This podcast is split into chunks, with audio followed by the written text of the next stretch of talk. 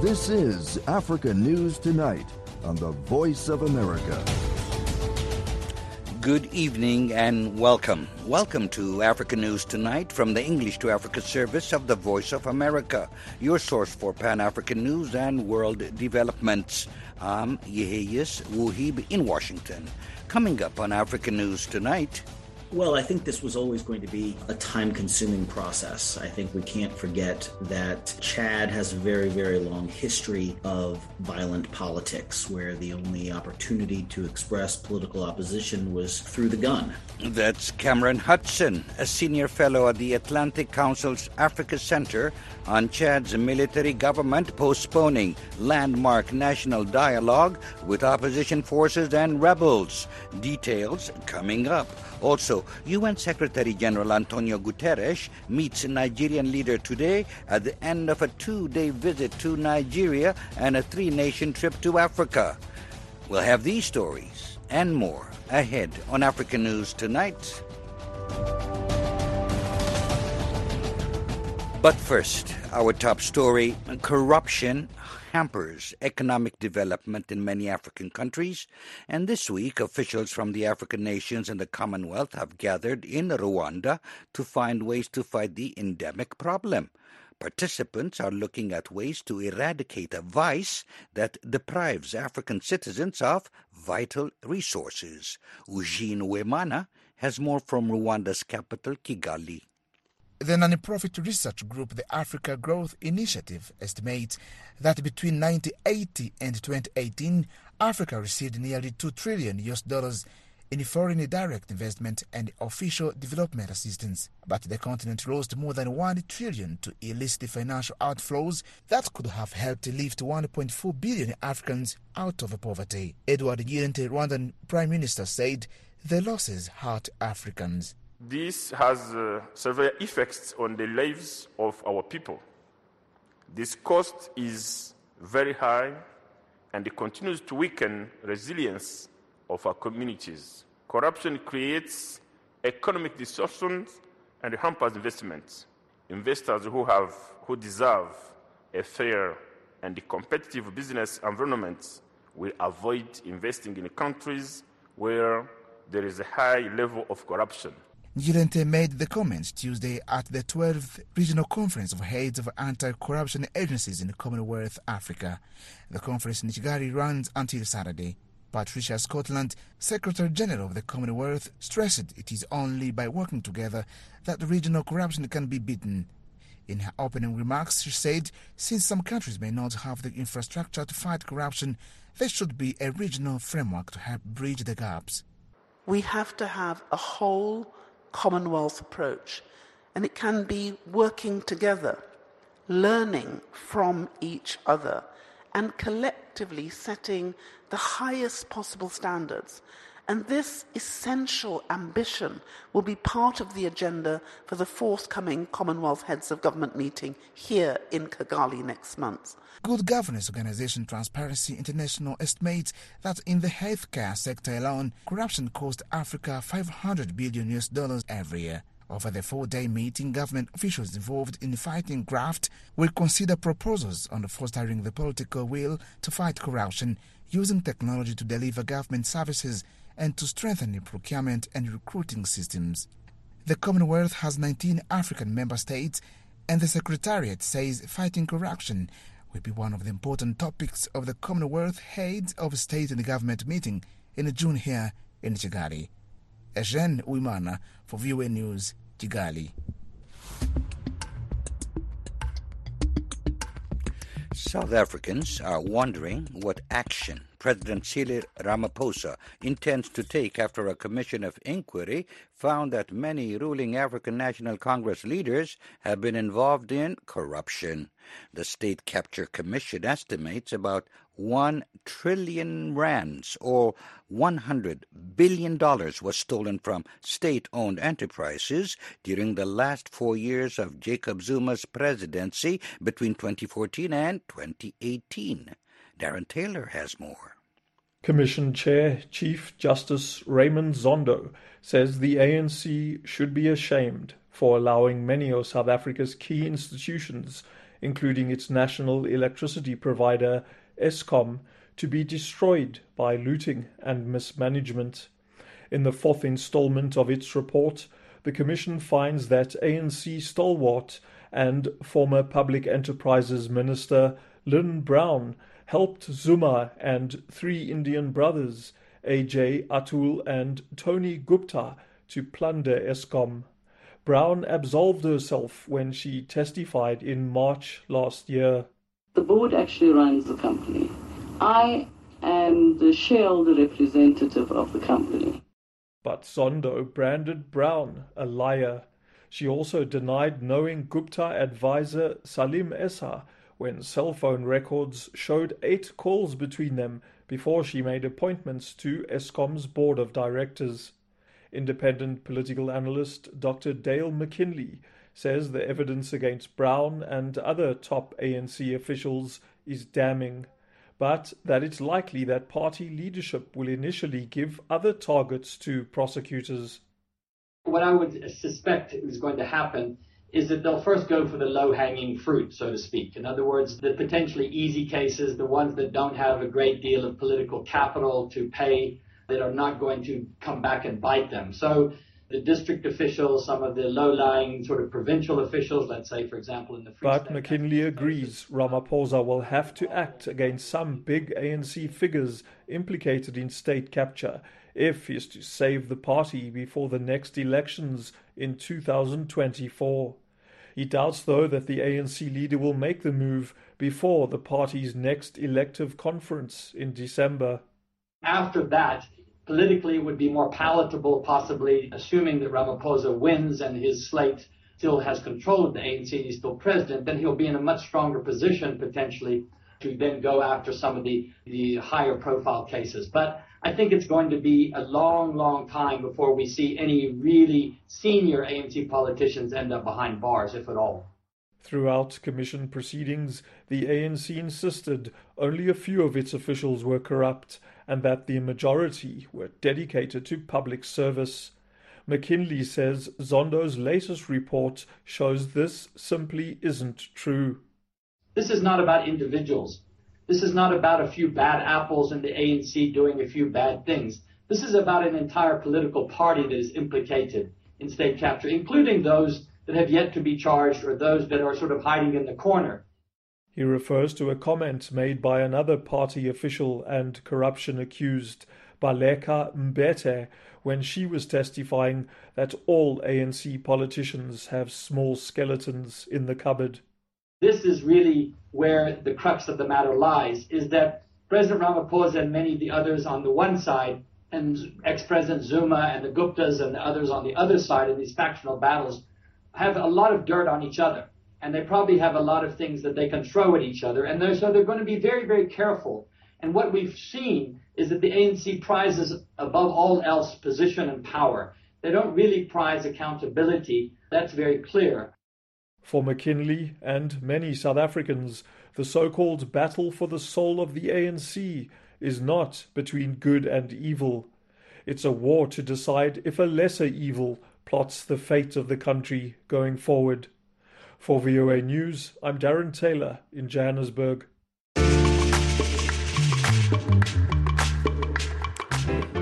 UN Secretary General Antonio Guterres met with Nigerian leaders today at the end of a two day visit to Nigeria and three nation trip to Africa. Yesterday, he visited internally displaced people, IDPs, in northeast Nigeria and called for them to be safely returned to their homes.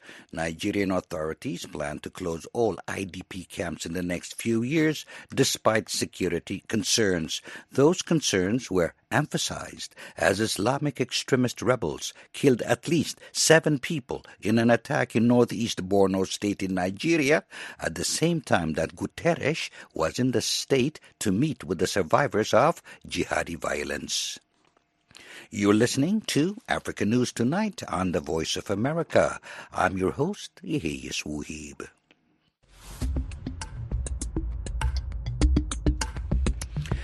German Defense Minister Christine Lambrecht says her country will end its participation in the European Union training mission in Mali, but will remain in the UN peacekeeping mission there.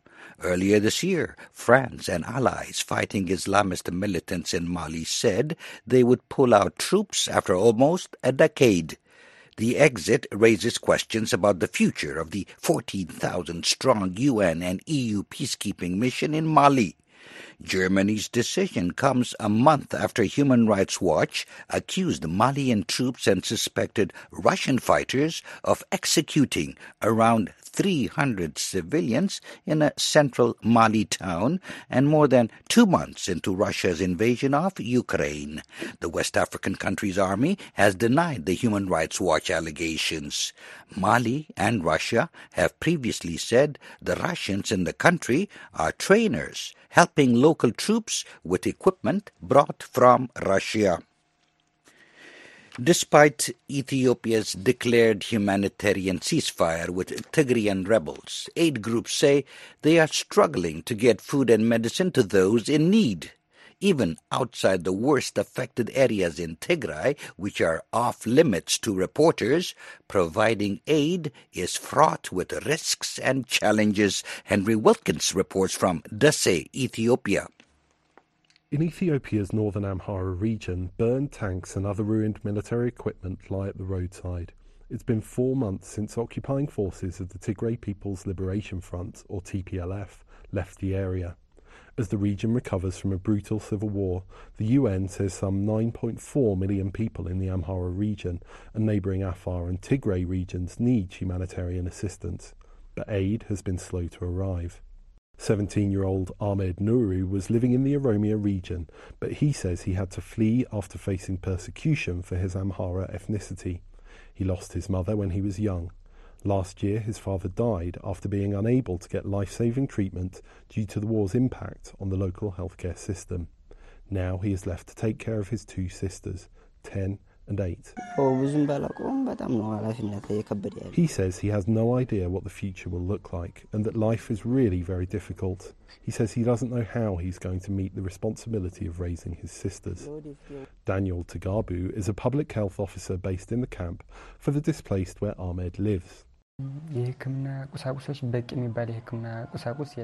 He says there's not enough medical equipment or medicine. The centre is running out of basic medical kits. There's a shortage of malaria kits, hepatitis kits, HIV testing kits as well, he adds.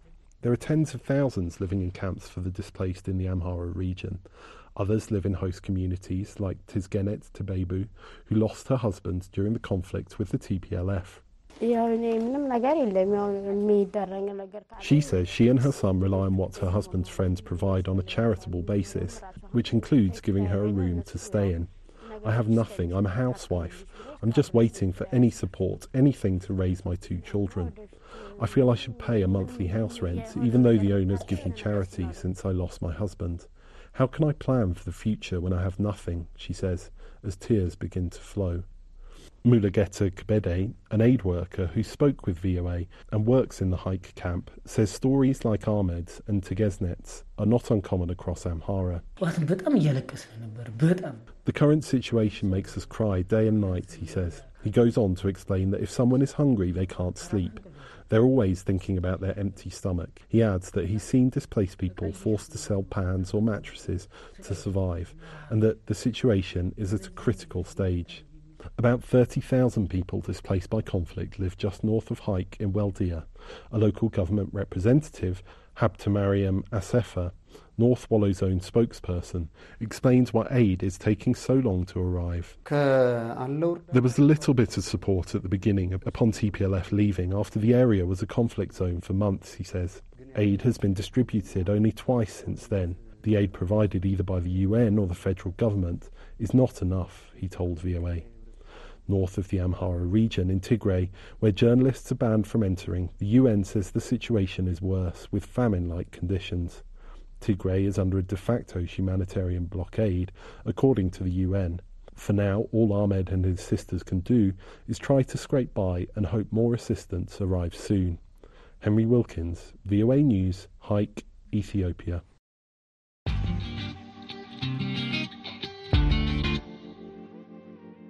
The African Union and the United States have condemned an attack by Al Shabaab militants on an AU base in Somalia that militants say killed 173 troops.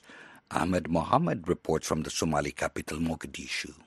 In separate statements, the U.S. Embassy in Mogadishu and the African Union condemned the attack on the soldiers serving under the African Union Transition Mission in Somalia, known as ATMIS.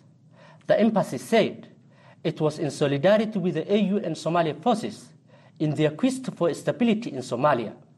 Earlier, AU Commission Chairman Moussa Mohammed offered his condolences to the families of the fallen soldiers and reaffirmed that AU's commitment to achieving peace and stability in the Horn of Africa country.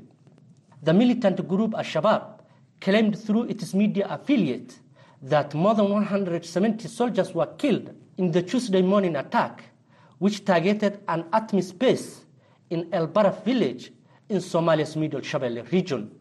About 250 soldiers from Burundi were on the base at that time. The Burundian government says 10 of its AU soldiers were killed, with 25 others were wounded, and that 20 terrorists were neutralized. ATMIS headquarters has not issued an official casualty figures.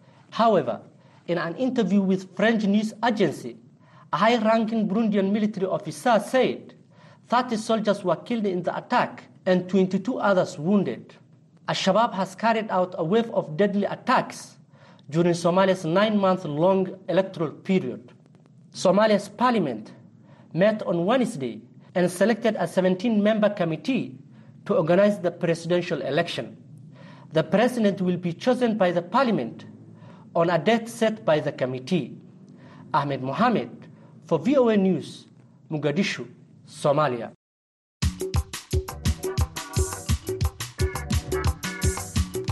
Chad's military government says it is postponing landmark national dialogue with opposition forces and rebels originally scheduled on May 10th as prepar- preparatory negotiations between the two sides drag on in Qatar.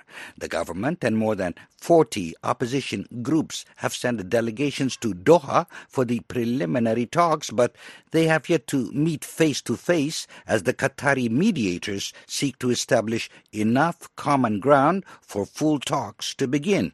Cameron Hudson, a senior fellow at the Atlantic Council's Africa Center, discussed these developments with VOA senior analyst Mohammed Al Shinawi.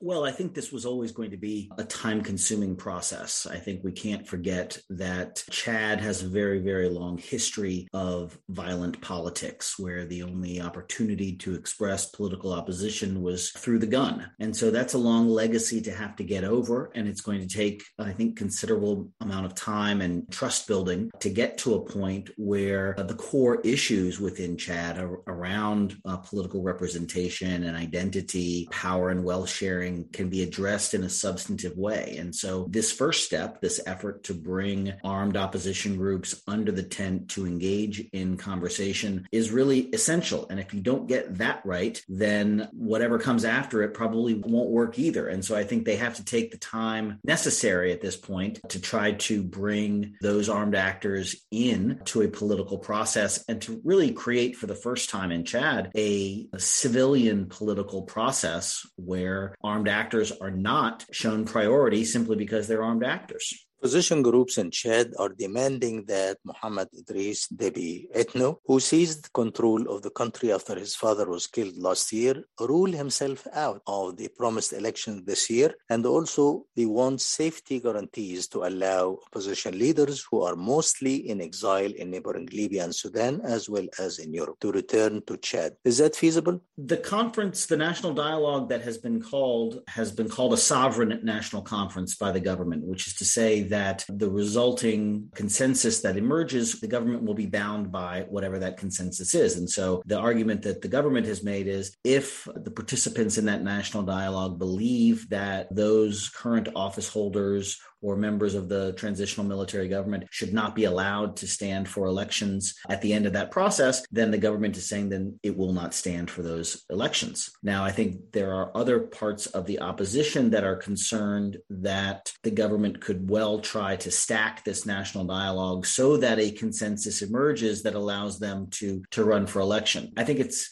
probably premature to figure out exactly the answer to this question. And it goes back to my earlier point about building trust among the parties. Clearly, that the military government has to take steps right now to demonstrate their goodwill. It is not sufficient that they engage in these talks. I think they're going to have to take steps to demonstrate that they are, in fact, willing and able to listen to the will of the people and act accordingly. France is supporting a national dialogue in Chad as soon as possible to reach reconciliation. How would such support contribute to a solution when opposition groups have accused Déby's administration of deliberately dragging out the Doha talks? I happen to think that the, the Déby administration doesn't have a good roadmap for how to engage in this political process. And so I think it is going to take outside support. The Qataris are beginning to lend some of that outside support, although I think it's fair to say that they have a mixed record of success in supporting these kinds of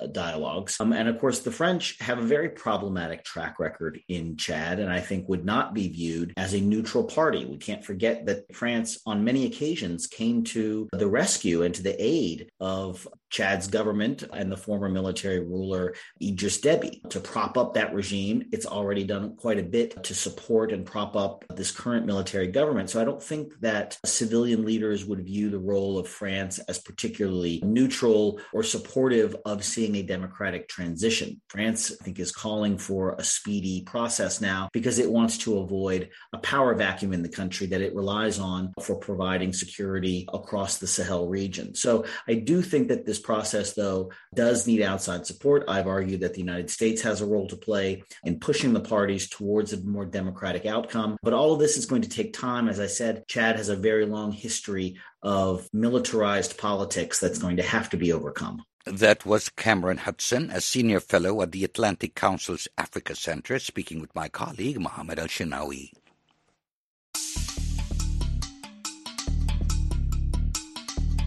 The Basketball Africa League is back. Voice of America joins forces with Africa's premier men's basketball league to bring you the second season of the BAL. It is game on March 5th, 2022. 38 games, 12 teams living it all on the court in Senegal, Egypt, and Rwanda to determine the 2022 season champion. Tune in to VOA 24 7 FMs and to our radio and TV affiliates for some action. Pre game, play by play, post game, daily highlights, delivered by our finest commentators. Basketball Africa League 2022 on Voice of America. May the best team win.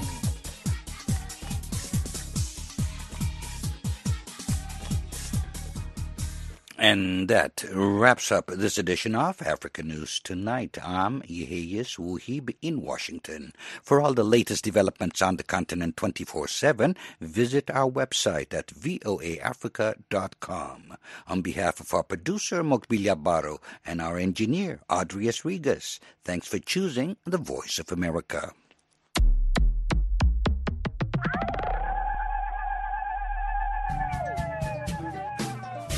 Hello! This is Heather Maxwell, host of Music Time in Africa. Join me every Saturday and Sunday for an hour of awesome African music. Like to stay on top of new music trends? Breakout artists? New releases? Maybe you just love the classic styles and artists of the past.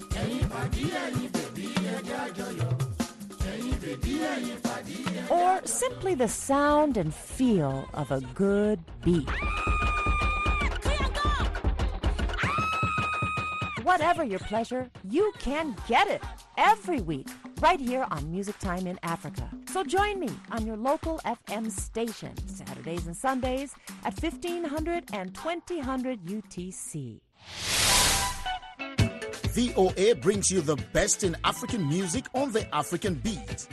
African Beat showcases the latest and the greatest of contemporary African music from Bobo music to hip life, bongo flavor to soukous, Afrobeat to ndombolo and makossa to kwaito. The African Beat on VOA has it all. And it's happening right here, Mondays through Fridays at 0905